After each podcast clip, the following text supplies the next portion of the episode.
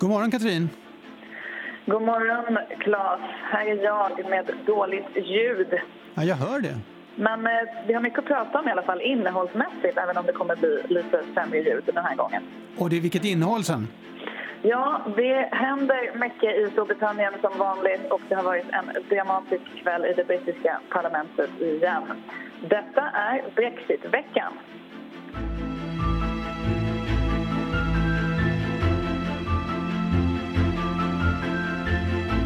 Och Boris Johnson försökte trycka igenom sitt brexitavtal i rekordfart genom det brittiska parlamentet. Allt för att kunna lämna EU redan nästa vecka. Men så blir det inte.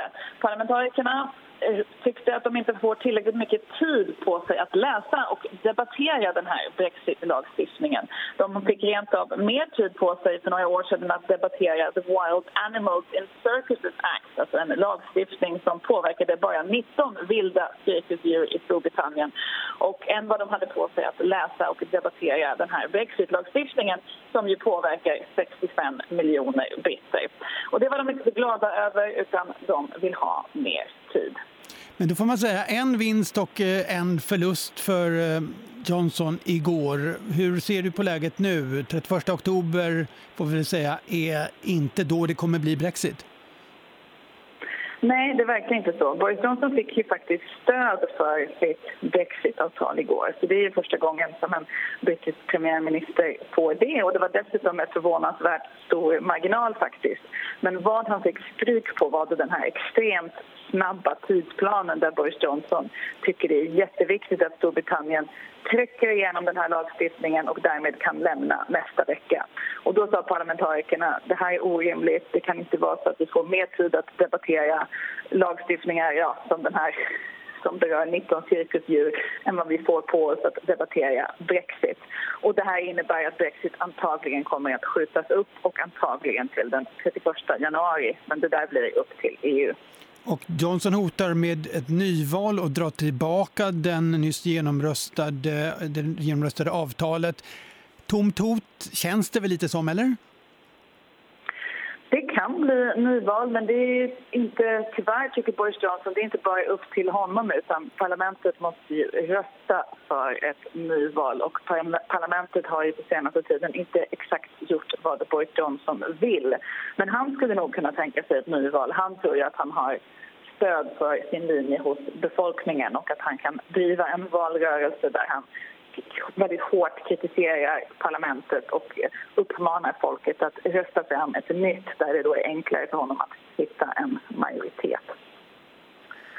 Ja, men det här Claes, nu är, det här, nu är vi inne på det här som är så mycket i media nu. Den ena analysen efter den andra om Boris Johnsons chanser att få igenom det ena eller det andra. Och nu fick han ju igenom sitt brexitavtal, eller fick stöd för det i alla fall igår i parlamentet. Men, men innehållet då kan man känna, vad är egentligen innehållet i hans brexitavtal? Bryr sig marknaden alls om det?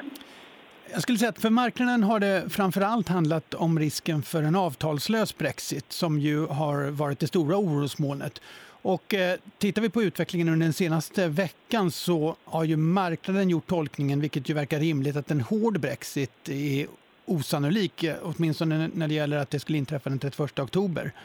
Och vi såg ju redan förra veckan, vi pratade om det för en vecka sedan, men det har ju fortsatt sedan dess. Ganska kraftig förstärkning av det brittiska pundet.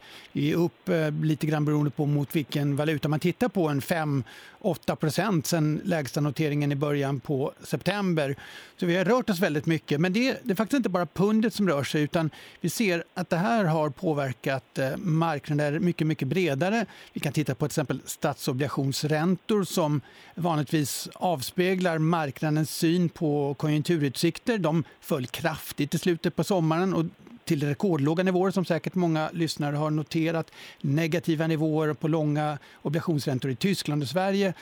Det är inte enbart på grund av rädsla för hård Brexit men helt klart att det har spelat en stor roll. Så när vi nu har sett pundet förstärkas under de senaste mm, två veckorna så har vi också sett att eh, obligationsräntor har stigit ganska kraftigt. Så jag skulle nog säga att det är just den här hårda brexiten som man fruktar. Exakt hur avtalet ser ut och exakt när UK lämnar är mindre viktigt, bara det sker liksom under ordnade former. Och skulle det gå mot en ny folkomröstning, ja då tror jag att pundet skulle förstärkas ytterligare. För marknaden, det här vill ju inte Johnson tro, men marknaden tolkar fortfarande alla typer av Brexit som negativt för UK i det långa loppet. Det vill säga någonting som är negativt för ekonomin. Mm. Så att ett Brexitavtal, vilket som helst, är ganska okej okay och innehållet spelar mindre roll? Jag tror att man måste, man måste se det så. Mm. För det finns ju skillnader ekonomiskt mellan Boris Johnsons brexitavtal som då fick stöd i det brittiska parlamentet igår och då Theresa May till exempel. Alltså, han står ju för en hårdare ekonomisk Brexit än vad hon gjorde. Alltså han ger, det här avtalet ger Storbritannien större ekonomisk frihet till priset av mer krångel egentligen för handeln. För han vill ju till skillnad från Theresa May lämna EUs tullunion helt. Och det kommer att göra att Storbritannien har större frihet att bestämma över standard för varor och man har möjlighet att sluta frihandelsavtal med resten av världen vilket är väldigt viktigt för brexitörerna. Men det kommer också antagligen då bli större störningar på gränsen för handeln än vad det skulle blivit med Theresa Mays avtal. Ja, och det här är ju någonting som när man gör den här typen av modellestimat, vad innebär det här för långsiktig tillväxtpotential i Storbritannien, så kommer det här in som en negativ faktor som ju Johnson menar det är positivt, vi kan bestämma själva, men från ett ekonomiskt perspektiv är det svårt att se att minskade gemensamma standarder, till exempel, att det skulle vara positivt. Mm. Och sen är det riktigt kontroversiella i Boris Johnsons avtal politiskt är den här specialstatus som Nordirland får. Och det har ju diskuterats väldigt mycket politiskt men det finns ju också en ekonomisk aspekt av det. Att Nordirland kommer ju knytas till EU på ett sätt som resten av Storbritannien inte kommer att knytas till EU i det här avtalet. Och det kan ju ge Nordirland vissa ekonomiska fördelar, eller hur? Ja, absolut. Det blir intressant att se vad som händer på den delen av ön? Ja, precis. Det kan bli som en inträdesport på, på väldigt många sätt in i Storbritannien och sen in i EUs gemensamma marknad om Nordirland vill utnyttja det här.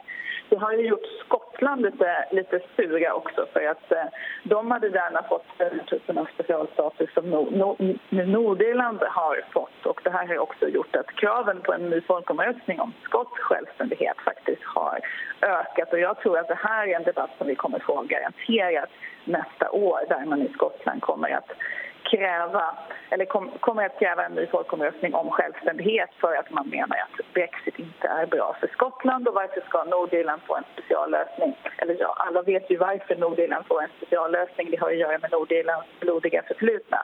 Men Skottland skulle också gärna ha den här typen av status och de får det inte nu. Och det innebär ju också att eh, eftersom det finns fortfarande politisk osäkerhet exakt hur allting kommer att se ut i slutändan, exakt när Storbritannien lämnar, många frågor kommer väl vara obesvarade. Och det ska, innebär att vi får liksom kanske inte den här binära effekten av att vi ändå får till stånd ett avtal som det ändå ser ut att bli.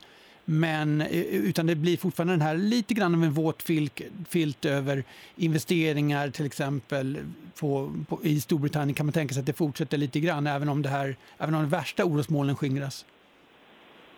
Ja, men precis. Det här hård brexit som du nämner är det som marknaden är mest rädd för. Det försvinner ju inte helt, även om nu Boris Johnson får igenom det här brexitavtalet och om det blir en brexit i i januari som det väl lutar åt nu så är det ju faktiskt så att den här äh, klippavsatsen som det har pratats mycket om det senaste året och den här risken för att Storbritannien ska krascha ut ur EU, eh, den finns ju kvar faktiskt. För att man får igenom det här utträdesavtalet men sen måste man ju förhandla fram ett frihandelsavtal med EU. Och blir man inte klar med det till 2020, vilket är ganska snart, eller sen kan det skjutas upp till 2022, då är faktiskt risken för en sån här hård krasch-brexit då blir väldigt verklig. då kommer vi få ha hela den diskussionen igen, eller? Ja, det, det lär ju bli en följetong på det sättet. Ja, ja, precis. Det går inte slut. För Det är så som hoppet är för många britter här. Att får man igenom det här brexitavtalet då blir det slut på det hela. Men det är det ju inte. Sen tillkommer ett handelsavtal och hela egentligen den ekonomiska relationen mellan Storbritannien och EU ska diskuteras fram. Och med tanke på hur svårt det var att bara så att säga, komma överens om, om eh, skilsmässotermerna så kan man ju föreställa sig hur svårt det blir. Men vi har fått lite lyssnarfrågor också. Och en fråga som vi har fått från lyssnare är vilka bolag på Stockholmsbörsen som påverkas mest av Brexit. Ja, det är ju ganska många som påverkas. Det här är ju en viktig handelspartner till Sverige och eh, stora verkstadsbolag och andra bolag i, på Stockholmsbörsen har ju exponering mot eh, Storbritannien. Och eh, det är ju delvis det här med att man generellt sett är orolig för vad Brexit kan göra med eh, en hård Brexit då med konjunkturen. Så är man ett konjunkturkänsligt bolag så finns det ju ganska, ganska tydlig korrelation här. Eh, jag har tittat lite grann på de bolag som, som korrelerar starkast med pundet och där hittar man till exempel Trelleborg men även Volvo eh, har korrelerat ganska mycket med pundet under, under hösten. Ehm, så att det här avspeglar ju då både att man har en exponering mot Storbritannien men också att man är känslig för de potentiella effekter som skulle innebära om man fick en avtalslös ehm, Brexit. Mm. Och en annan mer kanske konsumtion, privatkonsumtionsinriktad fråga från lyssnarna har varit vad kommer att hända om jag till exempel handlar på Amazon UK efter en hård Brexit? Ja, och nu verkar en hård Brexit eh, osannolik, åtminstone i närtid. Så, men, men det är ju som vi har varit inne på tidigare, att om UK kraschar ut ur EU så kommer tullar att inträda enligt då Världshandelsorganisationens regler och det skulle därmed blir omedelbart dyrare att handla från eh, den brittiska sajten. Och Amazon har ju till och med varit ute och varnat brittiska aktörer som säljer sina varor på Amazons plattform att det till och med att det blir inte bara stora konsekvenser utan att det till och med kan eh, inte gå att använda den initialt efter en avtalslös Brexit. Men som sagt, jag tror inte man behöver oroa sig för det i närtid utan använder man den så kommer det säkert eh, funka även framöver. Ja, precis. Och det som väldigt många, framförallt från näringslivet, gillar mest med Boris Johnsons brexitavtal som var samma sak som de gillade bäst med Theresa Mays brexitavtal det är ju den här övergångsperioden av Storbritannien i och med att det blir ett ordnat utträde. Det blir en period där ingenting så att säga förändras och man därför får ett tid på sig att förbereda sig. Um, så att eh, antagligen som det ser ut nu så kan man fortsätta handla, handla på Amazon UK ett, ett tag i alla fall. Men cirkusen verkar i alla fall fortsätta här i Storbritannien. Boris Johnson vann en seger igår, men inte de två som han ville ha.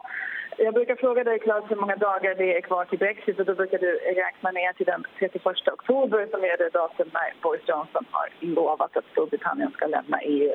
Men det är väl knappast det datum som vi ska räkna ner till nu, eller?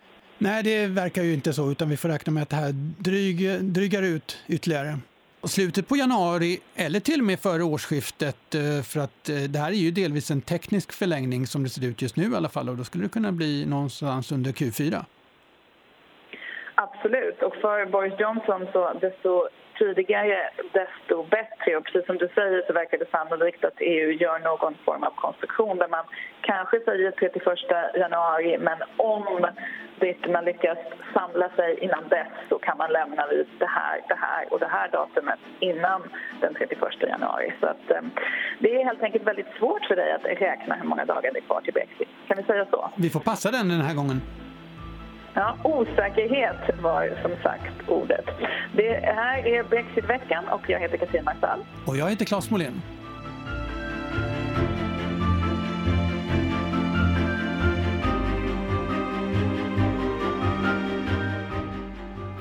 Den här podden görs av EFN Ekonomikanalen. Ansvarig utgivare är Anna Fagerström. Gillar du vad du hör? Dela gärna podden med vänner och bekanta samt betygsätt den på iTunes.